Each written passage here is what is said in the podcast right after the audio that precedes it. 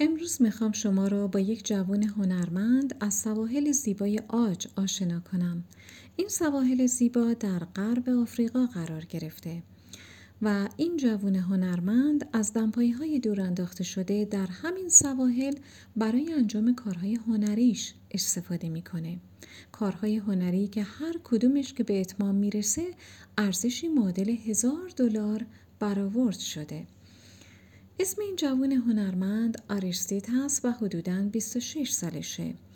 اون گالری های زیادی رو در سراسر آفریقا و اروپا به نمایش درآورده و زمان این کار را انجام داد که دید این سواحل زیبای آج پر شده از دمپایی های دور انداخته شده. اون موقع بود که به فکر بهبود و بازیافتش افتاد و خودش میگه این برای من یک نوع روش مبارزه با آلودگی محیط زیست هست. در واقع زایعات و زباله هایی که انسان به داخل آب میندازه باعث میشه که طبیعت هم همینا رو به خود ما برگردونه. بنابراین آریستید مصمم شد که دوباره از همین زایعات استفاده کنه و در واقع بهشون شانس دوباره زندگی کردن از درون کارهای هنریش بده. خودش میگه من هر زمان وارد این سواحل زیبا میشم و می‌خوام این دمپایی های دور انداخته شده رو جمع وری کنم خیلی ها از من می‌پرسن تو با این همه دمپایی می‌خوای چه کار کنی؟ می‌خوای اینا رو بفروشی؟ و خودش هم به سادگی جواب میده که من فقط یک هنرمندم و با این کارم می‌خوام باری رو از روی شانه های طبیعت بردارم.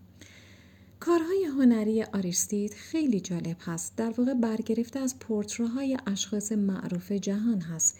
یکی از آخرین پورتراهاش مربوط به تصویر نلسون ماندلا میشه.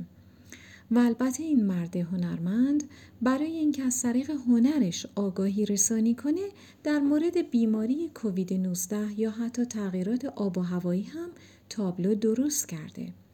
خودش میگه من به عنوان یک هنرمند شاهد این بیماری مهلک بودم و به همین دلیل هست که در این رابطه من تابلو درست کردم تا نه فقط نشون بدم که چه جور هنری دارم بلکه می‌خواستم از طریق این هنر اطلاع رسانی کنم و بگم که چقدر این بیماری می‌تونه مهلک و خطرناک باشه.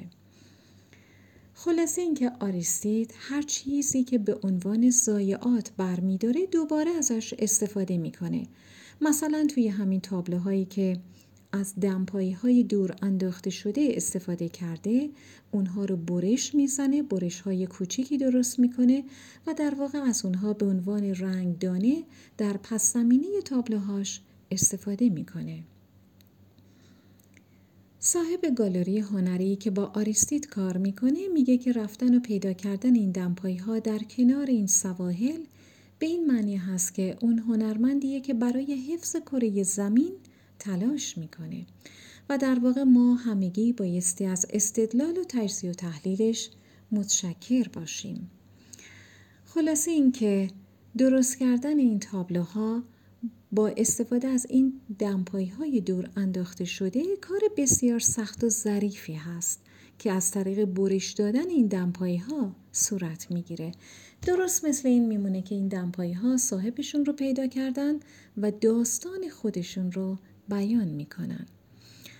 در واقع تمام این ذرات دمپایی های به هم چسبیده دنیای ما انسان ها رو به تصویر می‌کشن و من هم شخصا عاشق این پروسه و این مشارکت هنری در محیط زیست رو خیلی دوست دارم.